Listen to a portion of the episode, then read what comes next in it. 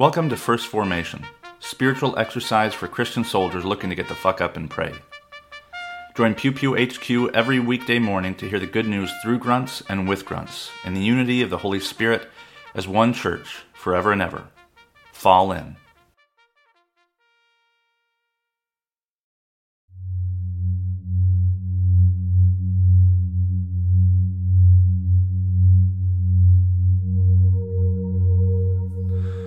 Psalm 30 I will extol you, O Lord, for you have drawn me up, and did not let my foes rejoice over me.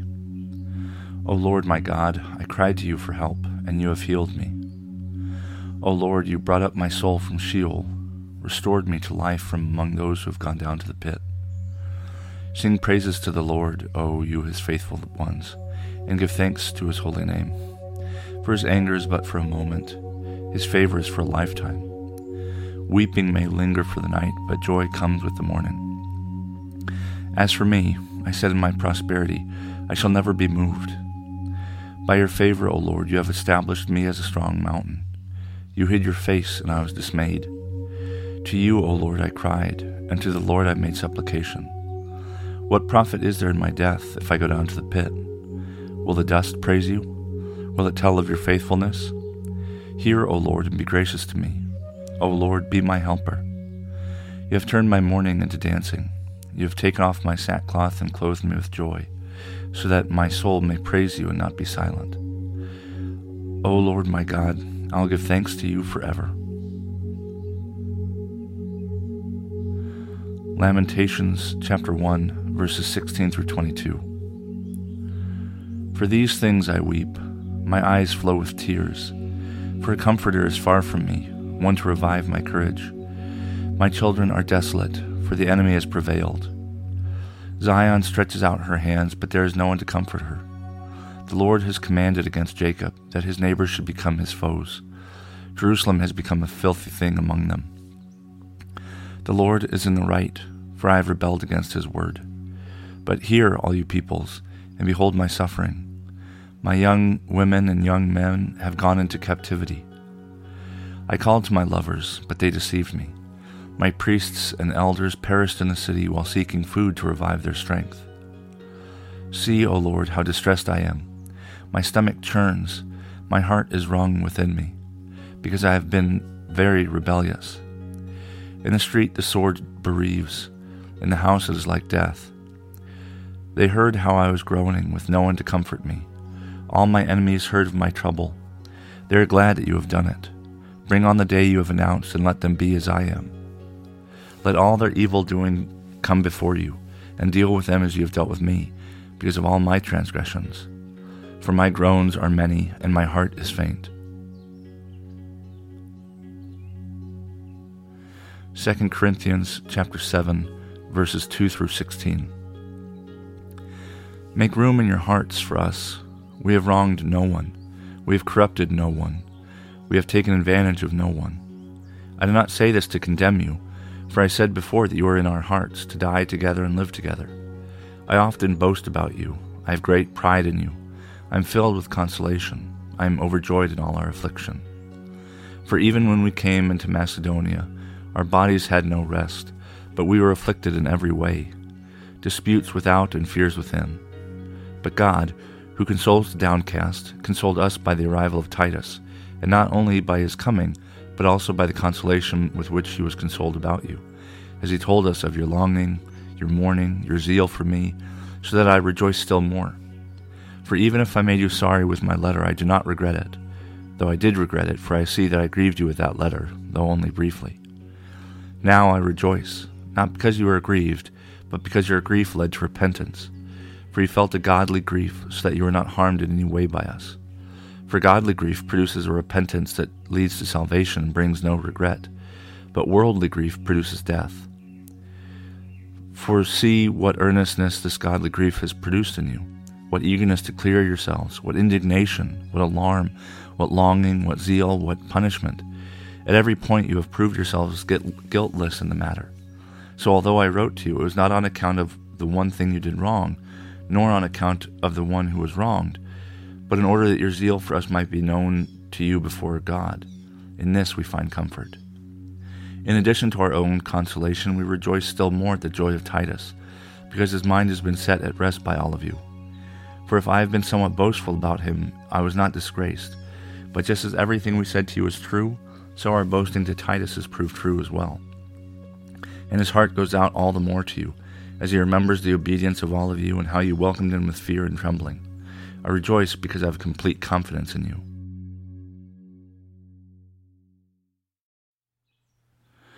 Good morning and welcome to the fourth Thursday after Lent, after Pentecost. This is Brother Logan Isaac broadcasting from Walkersville, Maryland. This morning's readings come to us from Psalm 30, Lamentations 1, and 2 Corinthians 7.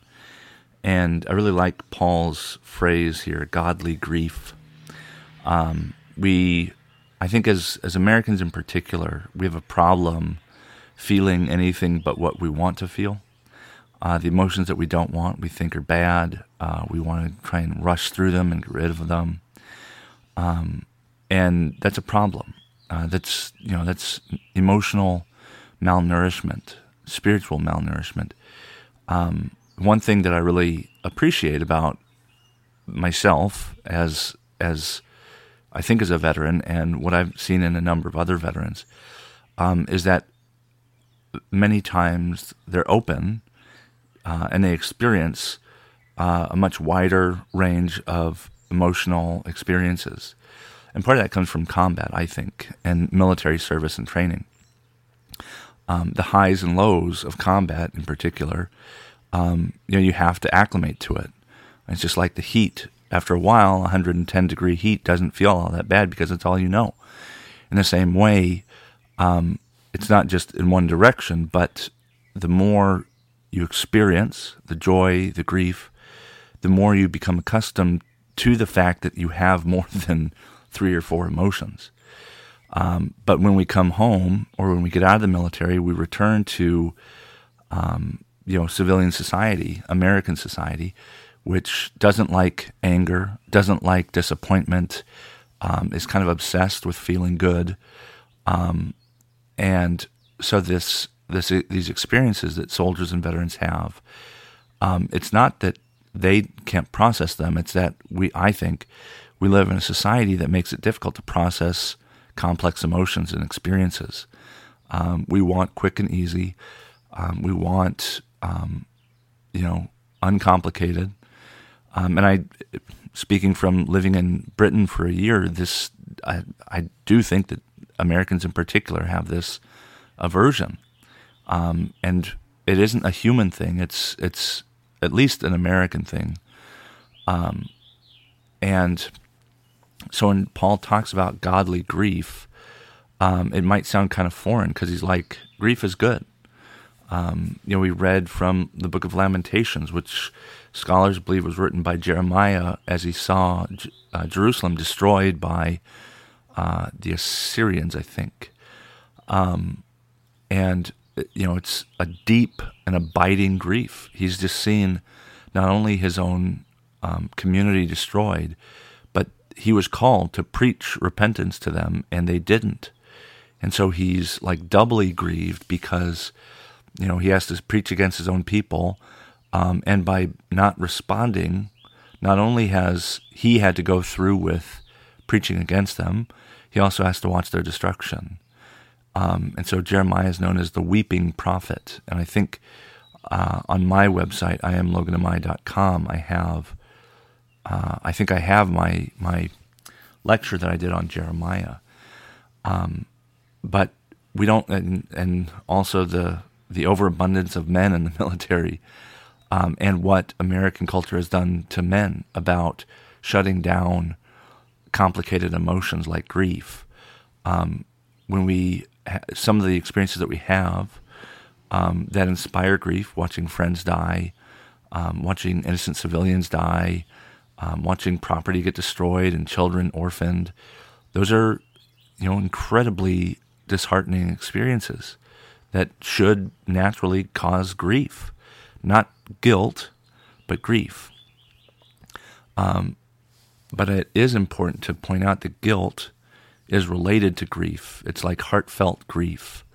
Um, it's grief at something that you have done, grief at um, the person that you perhaps want to be, um, you have failed to be. I mean, I think you feel grief much more strongly if you are trying to be a good person you're not. If you don't give a shit, I don't think you feel grief as much.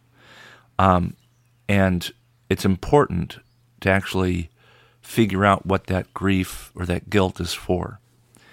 Um, when I came home from Iraq, I didn't know it at the time. I wouldn't have put it into words, but I really deeply wanted someone to talk to me about what I had and hadn't done uh, in Iraq and what moral significance those actions had.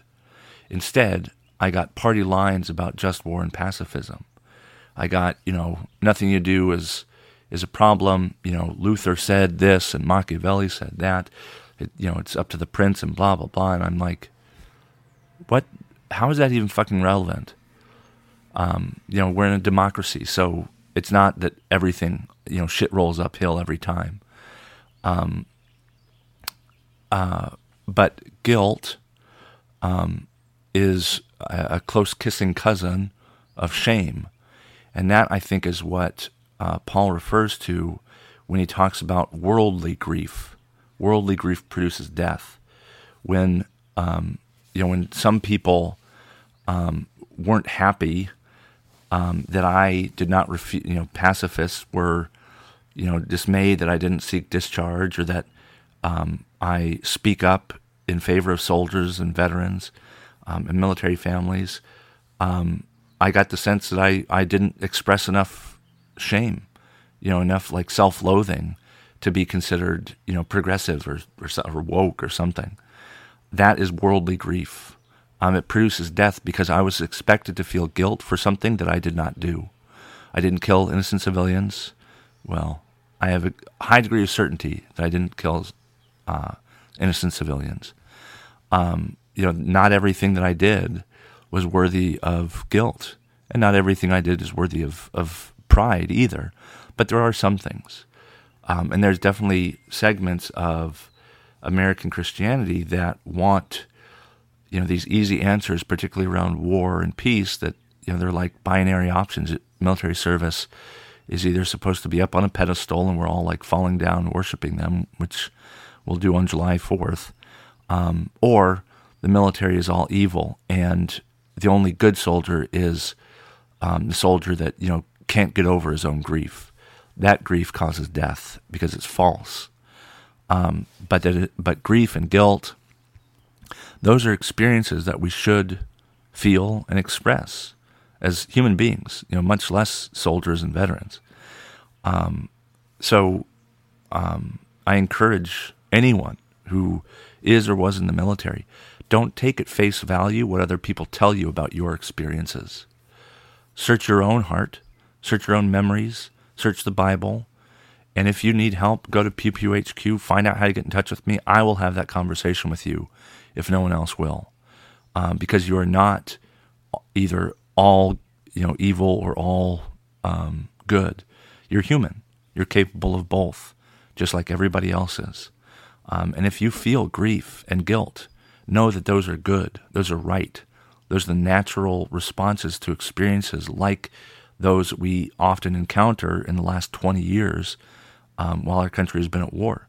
Things are changing, um, but if you've been in, you know, for any amount of time in the last 20 years or so, you've experienced some, you know, some amount of experiences uh, of, of uh, action and activities that, that may inspire grief. They might also inspire pride, and that may be worth it. That may be important. If you threw yourself on a grenade and lived, I suppose, if you're listening to me, if you threw yourself on a grenade, be proud of that. That's worthy of the saints. Um, like the instinct to to level out all of our experiences, um, I don't think is something that God wants. Uh, God made us capable of so many varying uh, moral acts and experiences, and they're all good, or the ones that are good come naturally the ones that bring death um, are not natural, and we have to be careful to distinguish between the two. Um, and it's it grieves me um, that millions of soldiers and veterans um, lack, you know, basic resources to help them think through what it means to be Christian soldiers and veterans. Um, you know, it's it's not. Um, you know, don't believe what other people tell you about your own experiences. Believe yourself. Believe in God, uh, and believe that no matter what you've done, good, bad, or indifferent, um, you belong and are loved. You belong with and are loved by God.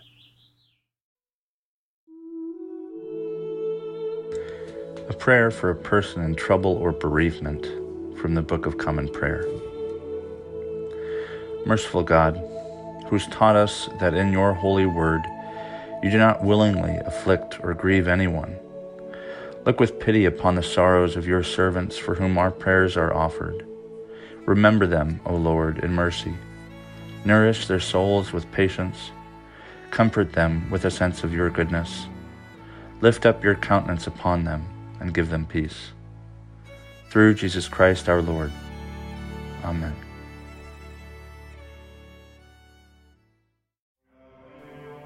Thank you for falling in to First Formation, where Pew Pew HQ shares morning prayers for the humble, hardy folk caught in the crosshairs of God and country. If you like what you've heard, you can participate in one of the three following ways. First, you can support the podcast at patreon.com slash pewpewhq.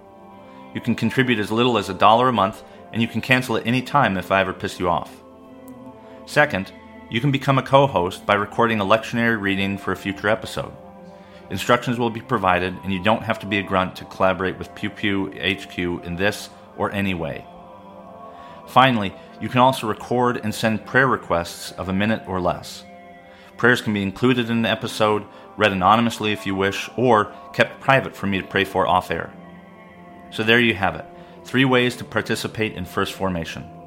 I hope you'll continue to listen, even if I can't convince you to jump in. This has been Brother Logan Isaac, always faithful, always family. Semper Familia.